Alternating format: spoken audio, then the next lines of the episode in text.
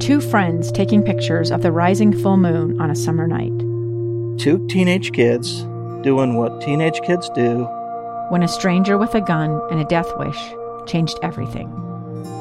It was violent, it was senseless, and I will never understand it. I will never accept it. I'm Amy Donaldson, and unfortunately, we're all too familiar with stories about how violence shatters lives. But what we rarely see is how they are rebuilt. In a new podcast, The Letter, we relive tragedy, but only so we can hear the rest of the story the struggle to reclaim lives, the realities of grief, and the possibilities of forgiveness.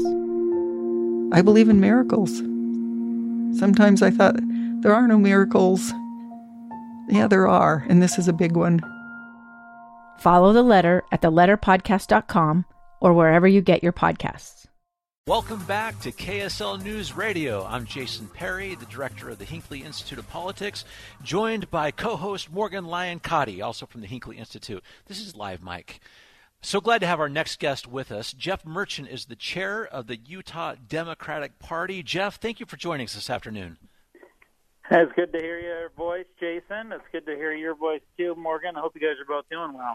Well, we are, and we're so glad you're you're with us. Uh, Morgan and I were just was just talking about uh, that you just hit a milestone. You just hit your one year in this position uh, as the chair of the Utah Democratic Party. You put a lot of changes in place, uh, re-energized so many aspects of the Democratic Party in the state. Talk about your vision, what you're doing right there to get people to the party and to promote your candidates.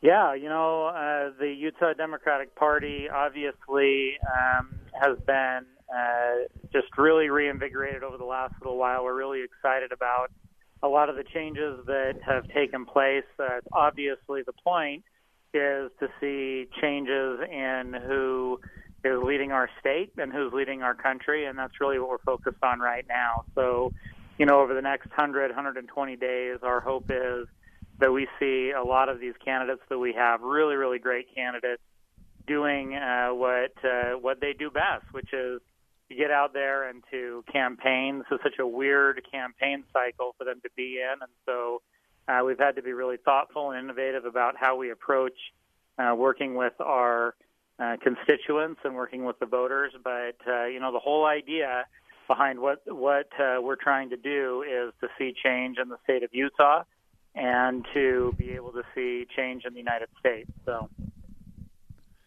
Well, that that's a lot to try to put together for, for sure, Jeff. And I, you, you, learned it all, of course, when you're an inter- intern at the Hinckley Institute of Politics, right? What was that? As a as an intern at the Hinckley Institute of Politics a couple of times, that's where you learned all this great stuff. Oh yeah, I, I see what you're doing. You're trying to get a plug in for the Hinckley. yeah, absolutely. Um, you know, uh, absolutely. And the Hinckley Institute was was uh, was just instrumental, and, and I'm not joking about that. In fact, this morning I was talking about my experience with someone uh, about uh, being up at the legislature. Uh, you know, back then, 20 years ago, when I when I interned at the legislature, we had a lot of Republicans. I, I interned for a great Republican representative, uh, Jerry Adair, who's not up at the legislature anymore, but um, you know, uh, we're hoping that, that more of our, our Democratic youth uh, get opportunities to work for Democratic legislators in the upcoming session. So, yeah. Yeah, and as the person who works with those students in those legislative internships, I'm really hoping that we can be sending those those students back. Uh, Jeff, I want to ask you a question um, about the upcoming election we know that the story of the 2018 midterms, a lot of people talk about the squad and AOC, the people that get a lot of press, but I know you know that the real story was the suburbs and how Democrats were able to get a lot of traditionally Republican or conservative voters to uh, to support some of these more moderate candidates. So I'm one. I want to hear your thoughts about 2020, how what Democrats are doing to try to retain those voters in the suburbs, and um, maybe even hear some of your predictions about what's going to happen.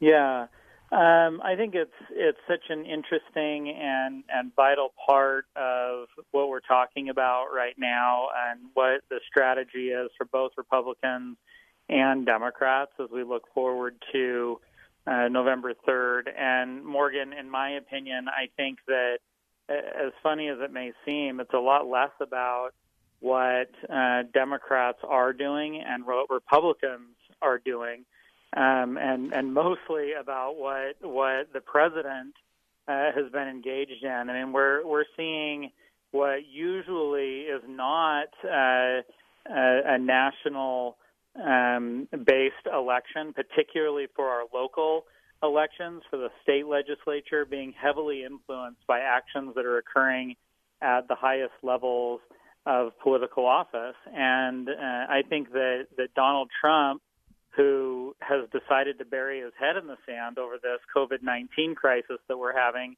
is really is really becoming a drag on Republicans everywhere.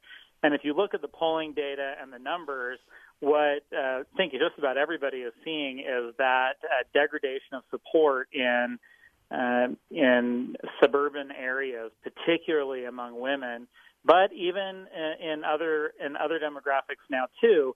Uh, it, it's just it's slowly becoming non-existent for Donald Trump, and I think that that's going to that's going to pose a major problem for him in the in the U.S. Congress, and I think that it's also going to start posing a problem for uh, represent, representation at the at the uh, the legislative level and House and Senate seats at the state level uh, across the country. Because as strange as it may seem, although uh, politics is usually local, in this case, Donald Trump is really starting to become a drag all over the country. I'm, particularly interested in, in that, that drag, but, but particularly as it impacts one key race in the state of Utah, and that's Ben McAdams, the 4th Congressional District. I'm, I'm curious uh, how you're looking at the Trump impact for sure on that race, which I'm curious about, uh, but, but also what kind of outside influence you may think may come after him and what you're doing to protect that seat, which is the, the one federal seat we have right now in the hands of the Democrats.